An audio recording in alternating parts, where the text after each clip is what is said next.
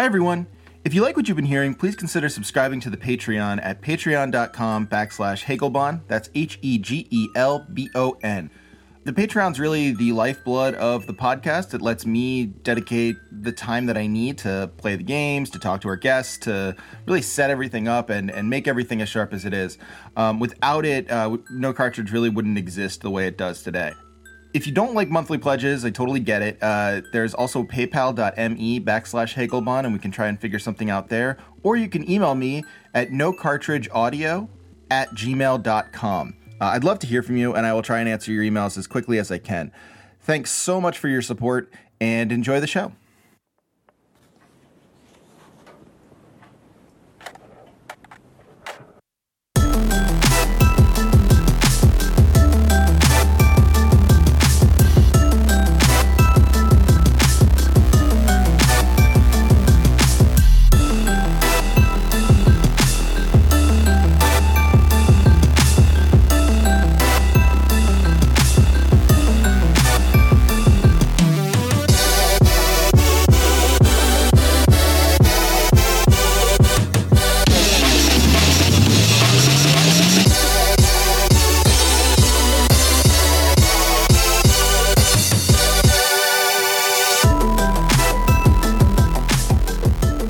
Welcome to No Cartridge Audio. My name is Trevor Strunk, Hegelbon on Twitter, and I have with me today newly minted free agent, formerly of many places that you've read him, Alex Perrine, at Perrine on Twitter. You've seen his good tweets as well. Alex, thanks so much for coming on. Thank you so much for asking me. Oh, yeah, of course. I know I wanted to have you on a little while ago, but you were always you were always kind of jetting around. So when I saw that you were leaving Splinter, I thought, well, you know, it's bad news for Alex, but it's certainly good news for me. Yeah, it's good news for podcasts everywhere because I'm unemployed now and I got nothing but time. No, that's right. Serious. No, it's it is the first time I've had at least a stretch of time to sort of do whatever I want. So I'm looking forward to doing a bunch of new stuff.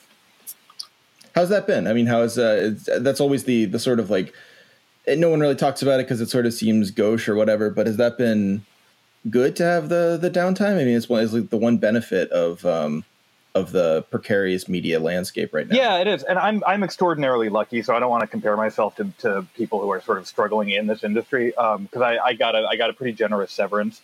But it was funny because good. This buyout, after it sort of came out that I took it, people were sending me basically condolences, and I was like, I'm just about to like enjoy my summer and do a little freelancing and like not have to go into the office. So you don't need to feel sorry for me. This is only like my third official day because we sort of went on a little vacation right after my last day of work and. So this is only like my third weekday of like waking up and not having to get into Slack right away or something. So I'm sort of still figuring out how to schedule my time, but it's early enough still too that I'm not panicking about how little I've accomplished. Yeah, I mean that's always the trick. In the summer, it's like that old high school problem where like you have a fun time in the summer and then you're like, oh no. Well, I guess that's not high school. It's more college, where you're just like, I haven't done anything. It's August, and I was supposed to do so much. Like I had so many things I was going to do. So like right now, I'm still in the like I'm in the making the lists of things I'm going to do phase, and not in the like why didn't I do that yet phase.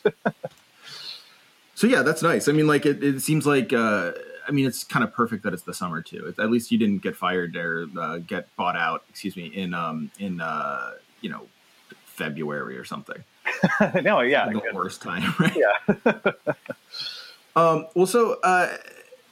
How is like I do want to talk to you about games, but I also want to talk to you a little bit about media because I think like one of the weird things about the show is that it has intersected with media so much, mainly just because like I think a lot of the people I ended up talking to and a lot of the people online are kind of in this weird precarious media bubble, and if they're not in that, they're in the weird precarious video game bubble. Like it seems like the kind of the making precarious of work, the sort of like work on demand culture we have, kind of touches everyone. So, I mean, you've had a couple of really good gigs and then also some gigs that were just like like your brief time on Deadspin, everyone was super happy you got put on Deadspin. And then with the GMG buyout, it just like it sort of seems so brief. So I mean, has it been stressful for you all this turnover? Has it been? Have you been able to go with the flow? Like, how has your experience been of it? I definitely, I've been a little, I've had a little bit of a charmed life in my career because, I mean, it does, like, when it seems like things have sort of gone, or, you know, things have generally popped up for me. But it's funny, though, because, like, if I'd gotten into this 10-15 years earlier, like, I think my career would probably look pretty different because I probably would, first of all, like I like would have probably had to work my way up a little bit more, but then once I did, and I just mean in the sense that like I sort of got thrown into this head first with Gawker and Wonkette as a pretty large audience before I had really any professional experience. Right. So, but I would have, you know, I probably would have had to work my way up a little bit more, but then like once I reached, I guess, whatever level I'm at now, like I wouldn't. The idea of a job search would just be crazy because I'd be John Chait or something. I'd be installed at a magazine. I was gonna say, would you be Michael Barbaro? Would we be hearing your dulcet tones on the Daily? Possibly, yeah.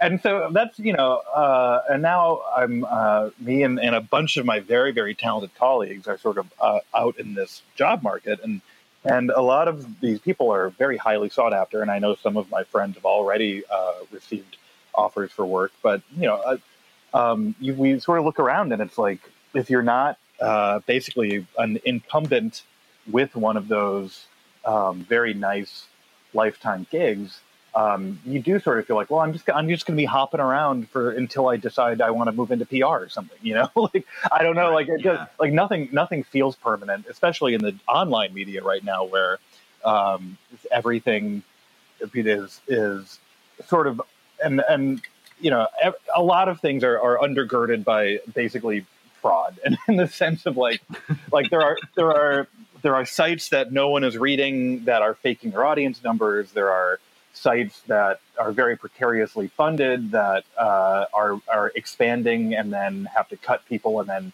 go on this weird investment cycle of like building up, like breaking down, building up, breaking down. So yeah, I mean, this is Insider's done that a lot, right? Yeah. And yeah, and what's the other one? Well, that's one that I remember a lot of people were like working for that I knew. And it was like a big hiring push. And then like 3 months after the hiring push, there were layoffs almost across the board. And then there was another hiring push. It seems like, yeah, very cyclical. Yeah, it is. And I mean, it happens all over. And sure.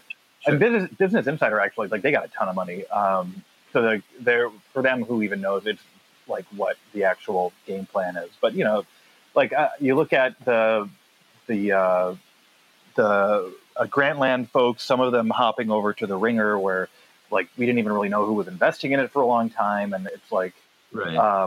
You know, you just don't know how, even if people love it, even if you have a dedicated audience that loves it, you just don't know how sustainable it is as a business because the money gets scared or goes elsewhere, somewhere sexier. And so, you know, being in the written word part of this is like, you know, I think I'm not worried in the short term about what I'm going to do next, but like in the, you know, zooming out to the medium term, I'm like, I don't know, like, what is my path? So, but yeah, it's something that I've reckoned with too, in that like a lot of people who enjoy my writing will listen to the podcast and say, you know, like, oh, I would love to see more of your writing. Like, it'd be great if you did more writing. And like, I hear what they're saying, and I'm trying to do more, and then that's great. It's very very flattering, especially, you know, coming from a PhD program where you do a lot of good writing and no one cares. But like it's such a how to say this, there's a limiting sort of return, right? Where like it takes so much time to do and you never have any idea how many people read it. And you can put out a podcast and it's like, well, people will listen to this because they can do it while they drive, or they can do it while they're cleaning, or they, you know, it's easier. Yeah. And so like, you know, you spend however many hours crafting a really good essay or a really good article, or even a short article. I mean, it takes time, and you just like, well, unless I'm getting paid by a company, was this worth it? Oh, yeah. Which is a terrible way to think about it, but it's hard not to. No, totally. And there's always some like version of that too. Even in writing, like it would always be the case where some of the things that would just sort of blow up and become our most highly trafficked things of the year or something would never be the things you would want it to be. But so that's one of the sort of funny things about, I guess, the attention economy. But yeah, and it's hard. Like there's always this debate in journalism and media circles about, you know, working for free and writing for free. And, you know, some people are adamantly against it.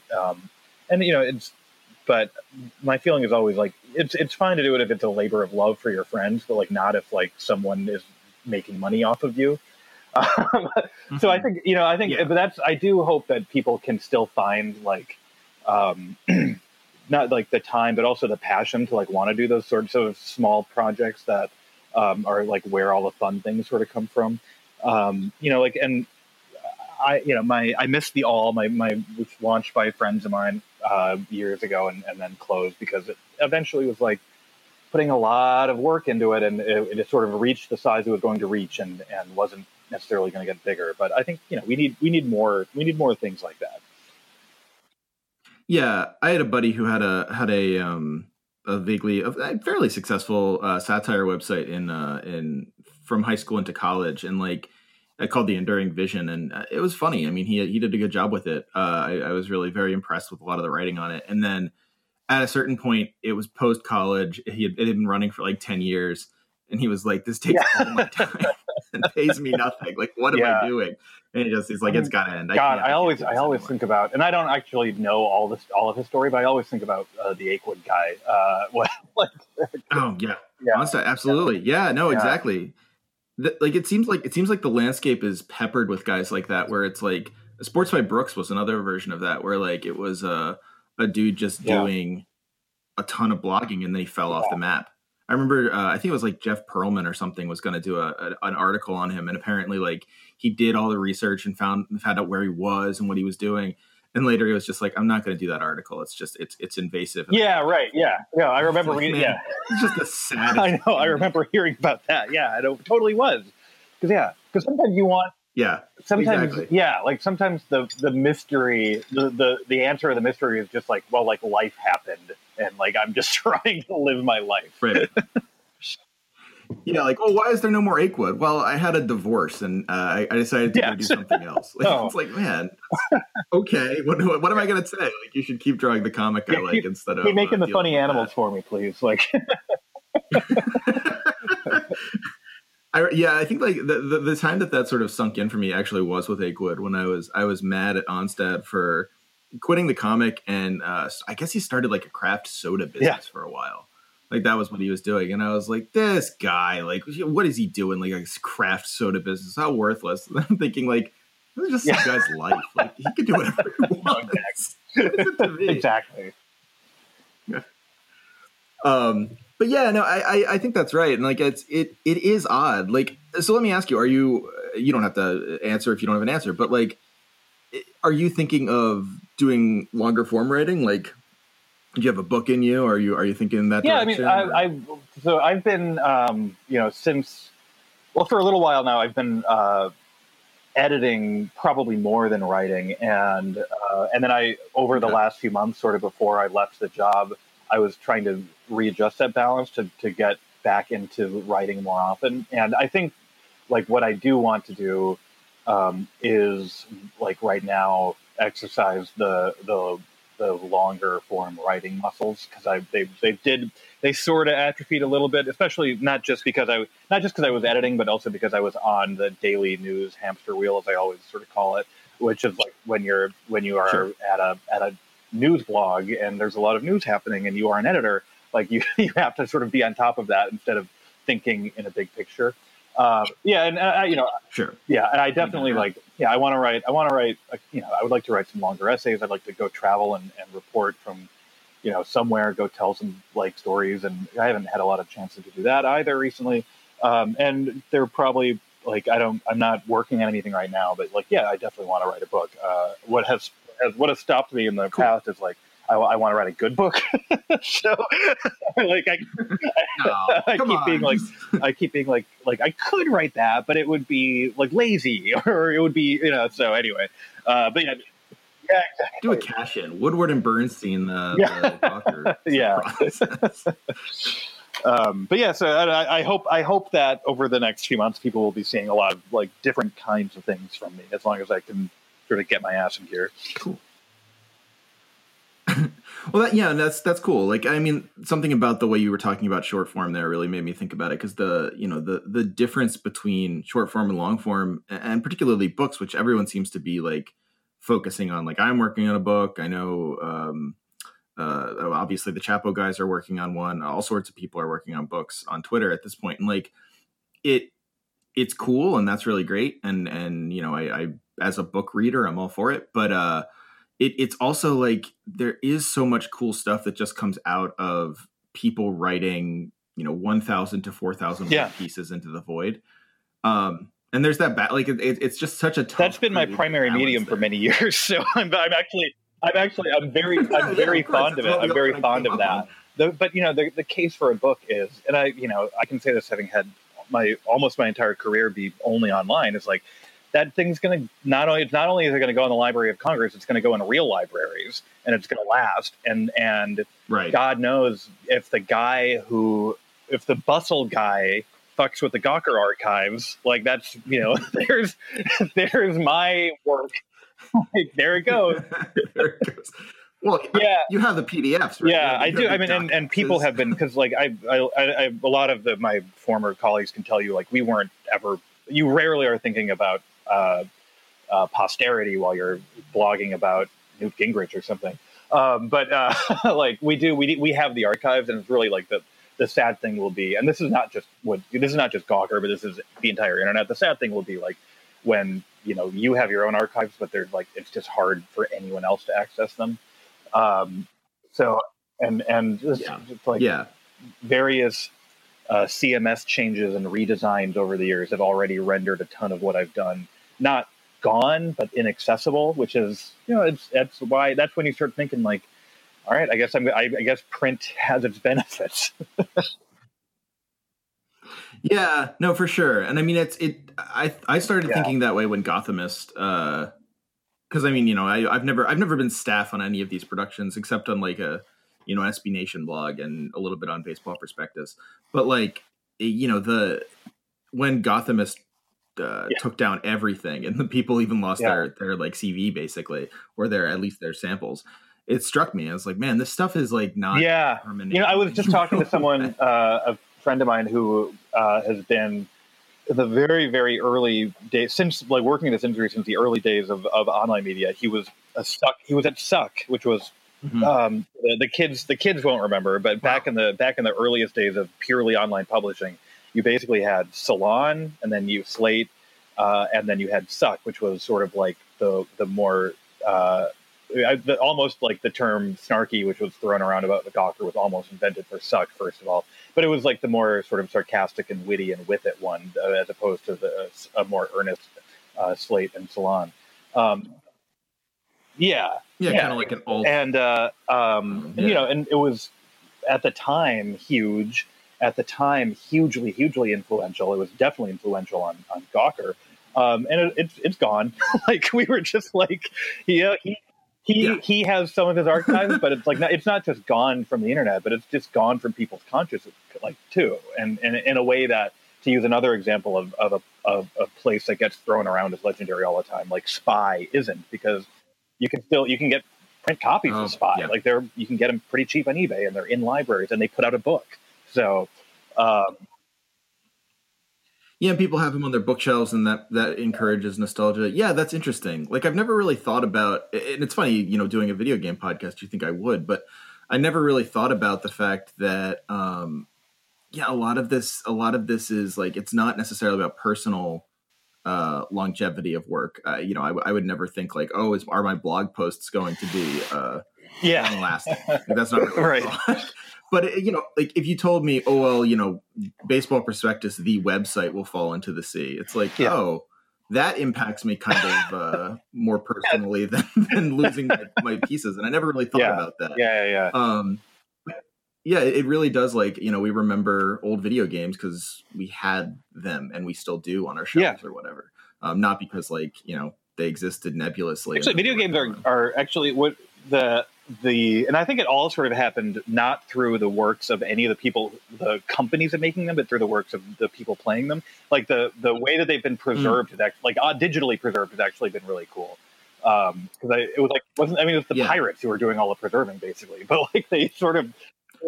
Yeah, the early days of emulation and all, absolutely. Yeah. Fan translations, for sure. And that's actually, I mean, video games in that way are sort of like a, they're kind of like that. I mean, people laugh about it now, and for good reason, because of course, like now the internet is just the nightmare machine that pumps out more and more racism on a daily basis in new and surprising ways. But, you know, the promise of the internet was like, oh, it'll connect cultures. Like there won't be sort of the same divides as we have. You know, you'll be able to talk to people all across the world, all that stuff. But in a way, like those fan translations where it was like, yeah, we have, you know, now you can play this RPG that you knew was like the prequel or the sequel to this one you super liked and only came out in Japan. And you always wanted to play it, but you can't speak Japanese and you don't have a Japanese NES or whatever. Like, well, here it is for free. Now you can play it. Yeah, that's like... and. I don't know. I guess sometimes I get a little nostalgic for like early-ish internet stuff, but that is exactly the kind of stuff where it felt like, oh, this was the whole point of it, right? Like, you know? Yeah, exactly. Yeah, and I guess like, you know, the stuff I get nostalgic for in the early internet wasn't really the point of it. It was just like, you know, I get nostalgic for GeoCities sites or whatever, and it's like, well, I mean, if I'm being honest, that, you know, the janky site that I learned about like DC Comics on probably is better done. Yeah. Like, if I'm being honest, like that's just a personal preference. Yeah. But yeah, I mean, there's something particular about the work that is. I think of it too. What bums me out is the way forums died, especially like specialist forums or enthusiast forums, because everything got swallowed by Facebook on the one hand and Reddit on the other hand, because Reddit became sort of like the Uber forum, which sucks because it's not. Right. I don't like the community. Some of the communities are toxic and terrible. The format itself like is not actually good for discussion. But like, you know, there used to be like, if you cared about a topic a lot, there was a specialist forum for it where all the other people who cared about it a lot were there, and it was usually like. And they were always devolving into flame wars, and it was like every sort of internet toxicity came out of these forums, but they were still like where you could actually like I certainly learned a lot more about music from sort of specialist music forums, even than even the Spotify algorithm can give me now, you know. Yeah, no, I'll often say to I don't know, do you know Kothor? Mm-hmm. Kothor, what's his last name? Why don't I remember Kothor's last name? Anyway, he's a good dude on Twitter. Jensen, maybe? Oh, that's something. Yeah. But he's a good dude, and like if people don't know him, but he ran a bunch of forums back in the day, and like one of the forums he was on but didn't run was this old LiveJournal community called, and I probably mentioned it on the show before, but this LiveJournal community called Fuck You Crew. Which was just like it was the most abusive thing you could possibly imagine, and I don't know why I look back on it fondly and don't think fondly of other abusive things on the internet now. But like basically, people would come with their live journals and be like, "Here are my 20 favorite bands," and if they liked you and they liked your picks, they would ask you questions about them. And then if you answered those questions, then you'd be allowed into the Fuck You Crew. And Kothor was one of the members,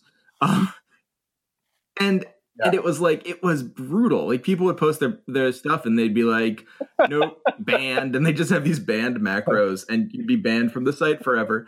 No black people on your list, banned, no rap, banned. Like, and it was wild. Like they were very, what was interesting about it was very high level sort of like music criticism in its own way. Cause they liked stuff you never heard of. And so it was kind of like stumbling on this extremely elite group that, you could kind of be a fly on the wall for, which I agree, Reddit doesn't have that same feel.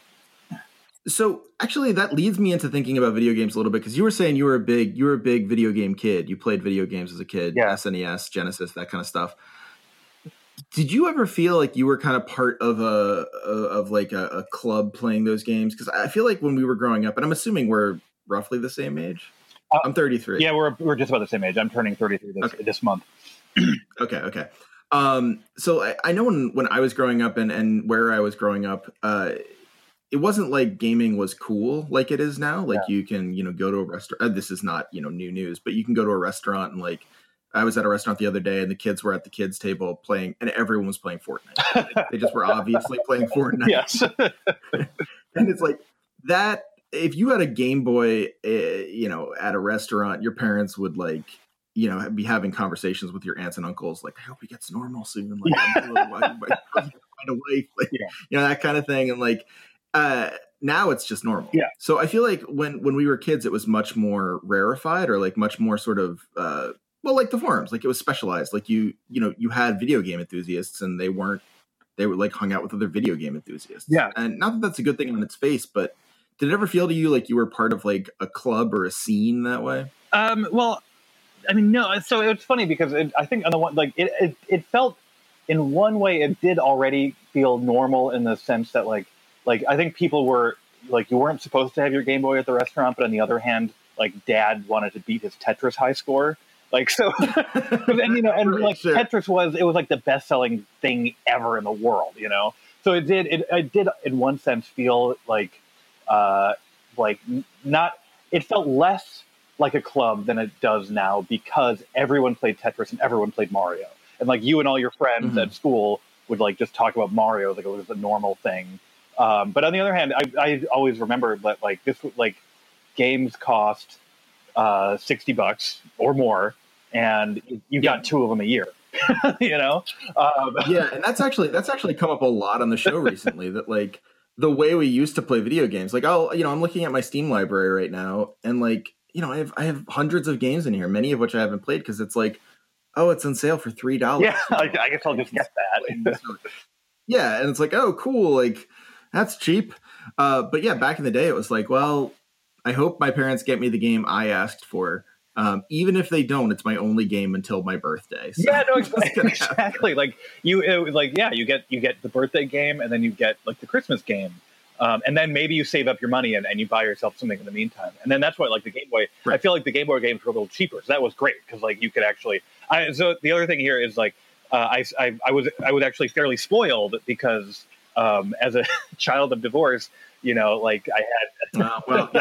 like oh, so I had the Super Nintendo at home, and then Dad bought a Genesis, so like that was already. Man, you had a... Am I talking to a mirror? That is exactly my setup. Oh, nice. But the SNES was at my mom's, and my dad had the Genesis, and actually, so we got the Sega CD add-on too. Oh my god, yeah, I never got that. I wanted that. It was so bad. I wanted it so because. Bad. Well, what's like? I subscribed to EGM. Like I fucking and what's funny is that like I cared a lot about this for a short period of my life, and then it all sort of fell off basically when I became when I went to college, and for a little while, I desperately wanted the Sega CD. I wanted. But I wanted the Saturn. Like I never actually got the Saturn, but I desperately wanted these things. Yeah, Saturn was one that I wanted to. I remember going to an appliance store with my dad, and they had of all places, an appliance store had this like a setup of a 3DO. Oh, like a big setup. Oh yeah, where you could like look at the games and play them. And I was like, I was fascinated by it, and it was $1,000. I remember, which is still like. Yeah, it's amazing that they could make a price on that. That like now you're still looking at machines and you're like, well, a PlayStation Pro costs 40% of that. Like, you still haven't caught up to it. Yeah. I remember, and I was just like, man, that is so cool. And I think my dad thought for a second about getting it for me, and then it was too expensive. And thank God he didn't. Like, what a boondoggle that would have been. But that's and I think too. It's like I, but what I think back I remember EGM, it was the greatest magazine, because every month it would be like, this game won't come out for months, but I'm like salivating over it. But at the same time... the images they'd show were so encouraging. Oh, yeah. But at the same time, because I was only getting 2 games a year, I was never going to play 90% of these games.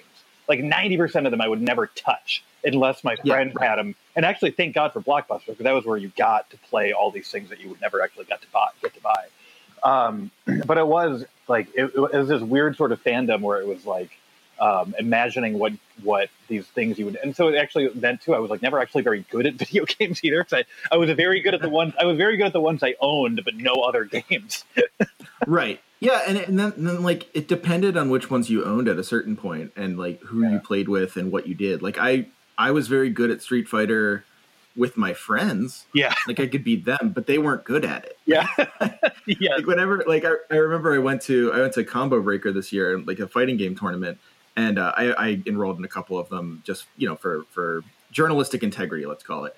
And I got housed, like, immediately. And then I watched the Street Fighter tournaments, and I was like... Like, they still have a Street Fighter 2 tournament. I was like, these guys are playing a different game than I was. Oh, yeah. And, like, that kind of thing where it was just, like, localized. Like, you and your friends were playing it. And the only sort of grasping you got at the larger game world was when EGM came out or Nintendo Power came out or GamePro came out. Yeah. And you got to see, like, oh, man, like, you know, 1999, it's coming up in, like, 2 years. Yeah. And that's when I'm going to play this game. Yeah.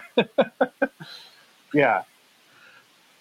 But, so did you like what games did you play? What games were you good at? What was your thing? Well, the game to this day, the actual games that I would consider myself to be actually genuinely good at are basically only platformers. But I'm actually like I'm a good platformer player. So you know, I mean, I'm Mario and Sonic obviously, and the Donkey Kong Country games.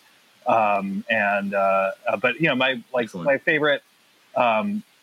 What were my favorite, like, outside of those sort of obvious ones? You know, like, nothing. What's funny is that I never got in because of that, like, 2 games a year thing. I like, RPGs basically skipped past me completely. Like, my friends, like, loved Final Fantasy, and I just never even owned one. I never even owned a Final Fantasy game, so I, like, never got good at them. That's so interesting, because, like, I remember part of the appeal of RPGs back then, and, like, part of the unappeal now for me is that, like, they're so long. Yeah. Like, you get so much out of them. Well, so I think because I was also a computer game player because my dad was a computer engineer, so we always actually had a nice computer at home.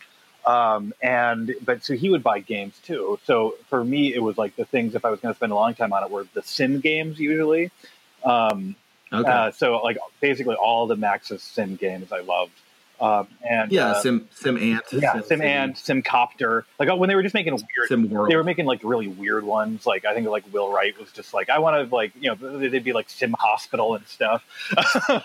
I played one of the people who were the first backers, like the first sort of like backers on the Patreon, where they got a you know like you can make me play these games thing. One of the games they made me play, and it was awesome. Like I'm glad they made me play it was Sim Golf, which is. Just surreal. Yeah. It's just the strangest game, and like it was clear. Like, Will Wright at some point was like, "Well, we've mastered the harder things. Let's like zoom in super far and see what happens." Yeah.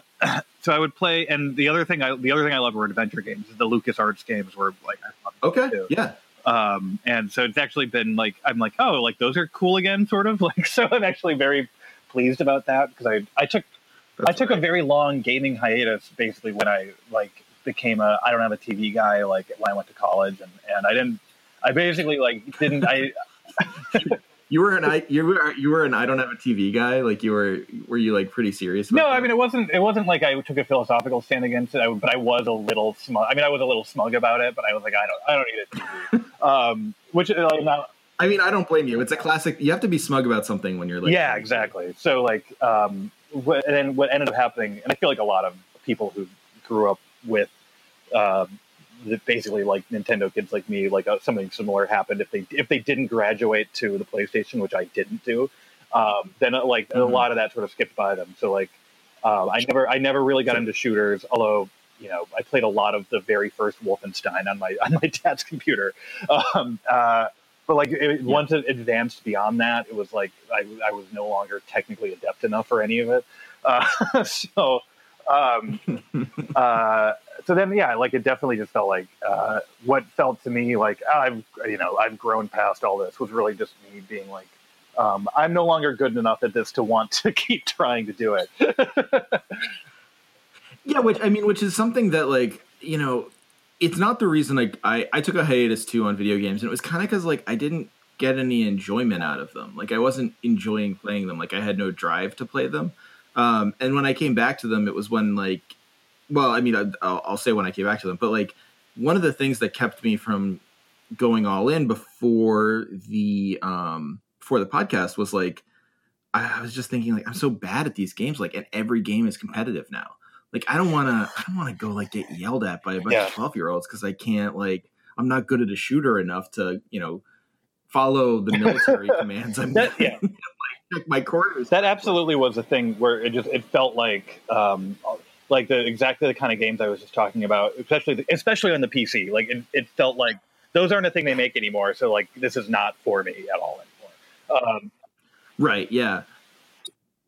So when did you get back into it? Because I know like for me the impetus was having a baby, where like the baby in the early days sleeps like so fitfully and weird that like you sort of get these like you play with them for 15 minutes and then they need to take a nap again, and their nap can last like 20 minutes and it's just this weird cycle that like I just started playing Skyrim and like I would get a little bit in and then the baby would start crying and I'd pause it and save it and turn it off, and then when the baby went to sleep I'd turn it back on, and that was really my reintroduction into it. And that's like where I learned that like, oh, actually I like these things because they take my mind off stuff. I can relax.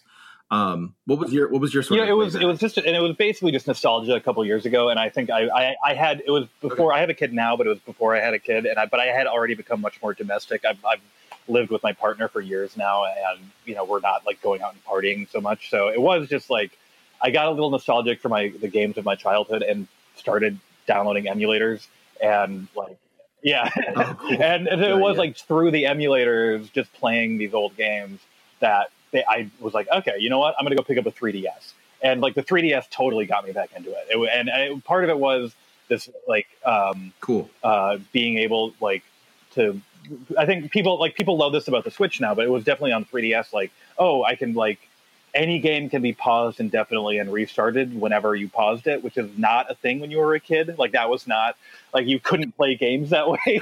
So such a nightmare.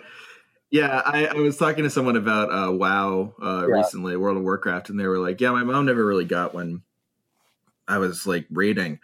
She was in a raiding guild, and she was like." My mom would do a lot of things like, okay, you pause it. Like, it doesn't work that way, Mom. And that was like immediately, like, I understood what she meant. I was like, oh, yeah, no, like, time to stop the game. It's dinner time. It's like, do you understand where I'm at in this game? Like, there's no way I can stop it here. Yeah, no.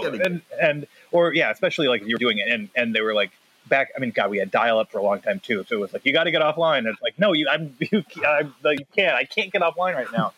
But like, are you kidding me? This download's going to stop. But the cool thing about the 3DS was like it also had the DS library, and I had completely skipped past the DS. And but it was like all these single player games too, where I didn't have to be competitive online with people. Like they had been making all of these really super fun single player games for years that I didn't know about, and then suddenly like I was like, oh, cool. Like I didn't know about Ace Attorney, but Ace Attorney's awesome. And if you had grown up with the LucasArts adventure games, you were like, oh, like these weirdos, mostly in Japan, are still making a bunch of like these like funny single player story games that don't require like twitch fast impulses to win. So I got, I like by starting with buying like the Mario games I had missed, I was like, oh, cool, like Ace Attorney games and those weird like the 999 and all these like. So yeah, like that.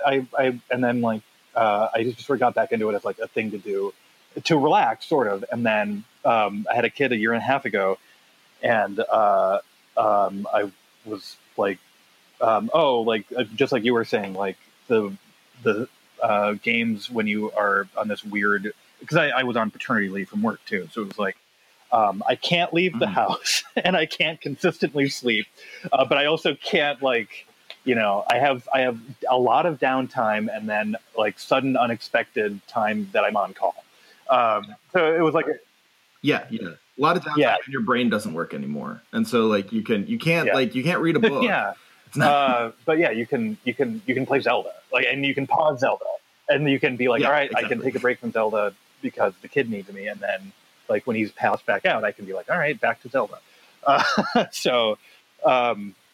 And, you know, I'm still, like, I think I told you right before we started taping, like, I'm definitely still, like, a filthy casual, but I'm, like, I'm loving, like, I'm having a lot of fun, like, especially, like, with the 3DS, like I said, I had a lot of fun finding all these little things I had missed. Yeah, definitely. No, I think that's cool. Like, I mean, you know, this is kind of pushing you into a corner, and I don't mean to, but do you think, like, you know, your whole career is seemingly, and I say this as someone who's the same way, but your whole career is like seemingly based around like narrative, like you're kind of a narrative guy, like it or not, in a certain way. I mean, do you think like that kind of, the fact that you are drawn to those games, the fact that you found out that games sort of like are returning to like more narrative spaces, particularly in Nintendo games. I mean, is that a draw for you? Is that something that like just speaks to you as a person, or is it just kind of incidental? You know, I think that it's almost that two different sorts of games appeal to me, and one of them is definitely like very not like the classic Nintendo non-narrative at all, like you're like Mario Kart or whatever. Like there's no narrative in Mario Kart, obviously. But like maybe it needs like 100 hours of story, but no, it's like the like my favorite game for many years was Grim Fandango, and it was my favorite game because it was beautifully written, and it really still is like a gorgeous and genuinely well written game in a way that a lot of games that I'm told have like good writing don't generally have good writing, but. You know, they have a remaster out. You can on Steam or anywhere. Yeah, and I know definitely. But the other thing, I guess, what's these are games that don't have branching narratives, and like you are stuck on the story that was written for you. And I think that might appeal to me as a writer, because I know that I'm actually getting something that was written. Like I'm getting something that was crafted, and I like the story to go, you know, ABC along the beats that someone has actually written, and I think it would just take far too many both man and computer hours of work to make a genuinely like open narrative in the way people really want games or think they want games to go, you know. It would actually just knowing what amount of work goes into writing. I know that it would take many man hours in order to do something that truly had these like the sort of, you know, branching open narratives that people think computers could do it, and like they can't yet. Not really. Yeah. They can make an atmosphere. That's something that computers can do, but they've been able to do that. Yeah. So I'm actually happy to see that like. The adventure game is kind of coming back in style, and actually there were two really cool ones that I played on the Switch. Well, A Night in the Woods I thought was really cool. Friend of the show Scott Benson, he's been on. I've had him on like I didn't realize that. Three or four times. That game was like a complete delight. And I think the other one I also played on the Switch that I thought actually did the first cool thing that I've seen. And again, like I'm speaking like I actually know. I don't play a lot of games, but I'm so just like maybe there are other people doing these things. For the first time I saw like I know they are was Oxen Free. I thought had a really cool. You know which one I'm talking about? Oxen Free. Yes. Okay. Yes. Yeah.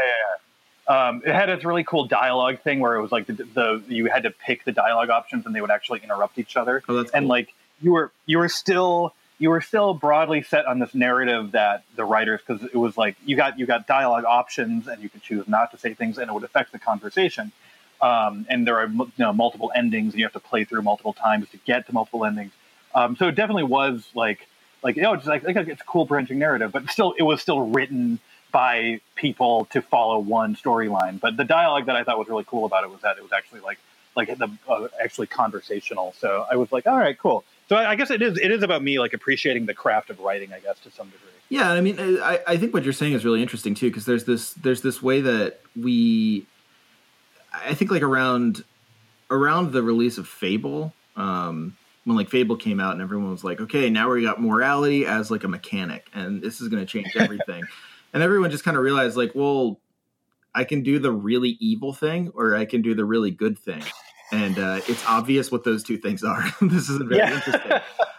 Yes. And I think people sort of reacted and thought how much do I care about, different endings based on my choices? And I think the answer becomes people like that, and people like the idea of being able to impact the story and stuff. But you kind of go back to an old format, Planescape Torment's a good example of this, an old RPG that's still the writing is incredibly crisp on it. I was shocked when I replayed it. It's very, very well done. But that's a game where you can make incredibly cruel and incredibly kind choices, and it impacts certain things in the game, but you don't really know what they impact. So it really does feel okay, I'm on a particular narrative. You still are on a linear narrative, but you get to pick how you pick and how you sort of unpack it. Or Undertale. I don't know if you played Undertale, but I haven't yet, but I know everyone says I have to, but I haven't played it yet. You'd really enjoy it. It's I won't spoil it, but I'll tease it by saying it's a really interesting game in terms of narrative, because basically you do have a lot of choices you can be making, but you don't really know those choices as you're going. Insofar as it's a complete piece, no matter what choices you make, and people have said this about Life is Strange too, no matter what choices you make, you're still getting the same kind of narrative arc, which is, I mean, that's kind of what you're describing. It's very, that's a hard thing to do as a writer. And it's it's impressive when people pull it off, as opposed to we all kind of grew out of choose your own adventures, but we still think that that's kind of how we want our video games to go. Yeah. Yes. And then because people who play games are usually completists too. You're just you're just checking the box to get to that, to follow that little path or whatever, Right. Exactly. And a lot of it becomes especially when you're all right, we're introducing morality into it. I mean, like you said, it becomes not necessarily an SAT question. It becomes what does the writer want me to say here? Or, what is the correct answer? Or, you're sort of just being I know the right answer to this and the wrong answer to this. And I'm just going to do one and see what happens. And then I'll go back later and do the other. Which am I going to choose? Yeah. I was talking to someone about it, and I was oh, what way do you play this game? Do you play it the sort of nice way or the not nice way? And they were I'm such a wuss, so I always picked the good option. And I was yeah. The game can give you all these answers, and it's you can be evil or you can be good, and I'm I just want to be nice. I mean, I don't want to be mean. Yeah, no, exactly. Yeah. It's funny when you're I'm going to pick the nice. I'll be polite to to the series of zeros and ones. Yeah. So let me ask. I'm kind of interested by this. I used to have these sort of bonus episodes where I'd ask people a bunch of questions, and my thought was it was getting a little samey. I don't know if people agree with that or not. If you do, let me know.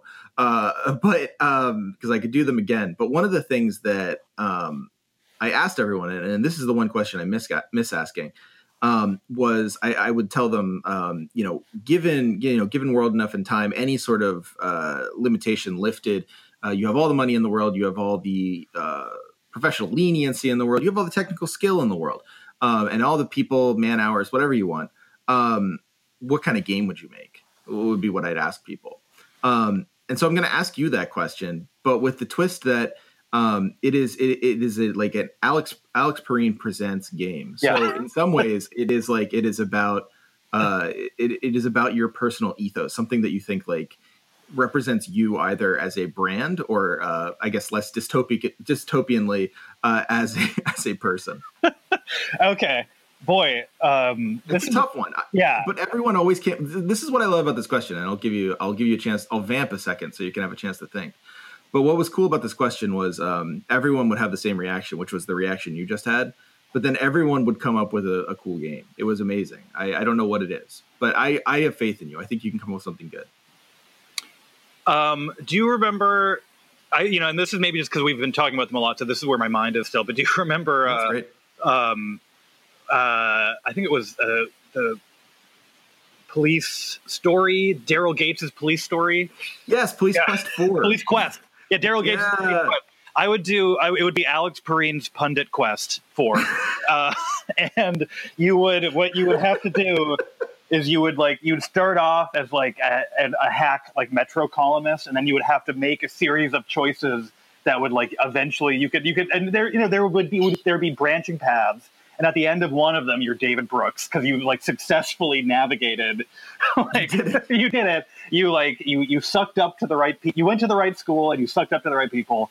But you would have a centrism bar where if you're going too far to the right or left, you start getting calls from The Intercept or The Daily Caller or something. Right, yeah, or the Sim City guys start yelling at you you've become too extreme.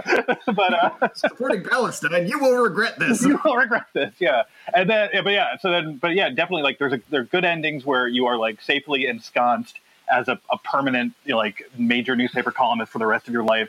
And then the bad ending is you're a 45-year-old unemployed ex-journalist. that's the sad ending there. Because it's a bare apartment with a bulb hanging over. Yeah, because you accidentally can't move out of New York because there's no place other than New York. Yeah, but also you were too mean to the publisher's friends, so that's why you lost. But it would definitely be an adventure game, but the bad Sierra kinds where you can lose. Oh, that's such a good idea. I really hope someone is listening. I know some devs listen, so I hope someone's listening and comes to you for this, because I would play that game in a hot day. Yeah, I know. I'm definitely I'm getting more into the idea as I think about it. So yeah, if you please contact me up. Yeah, Perrine, I'm sure all of your information is on your Twitter. Yeah. Alex, this has been great. Is there anything that you think we missed? No, I think we've covered it. All right. Yeah. Well, thanks so much for going on. This has really been fun. Follow Alex at Perrine, which, you probably do, but if you don't already, follow him at Perrine. I'm sure there's going to be exciting stuff coming up in the future for you. You always seem to be doing something new and cool. And, if nothing else, go read his Haim Saban piece that he published at Splinter, which I read as prep for this episode and was kicking myself that I didn't read it when it actually came out around Twitter and everyone was talking about it. Oh, thank you. Very good. Very, just very good. All right, man. Well, thanks for coming on. Come on again anytime if you're, bored or need to talk about, Octopath Traveler or something like that next time. Yeah, man. Cool. Yeah. It was really fun, man. Thank you. Cool. Yeah, no problem. All right.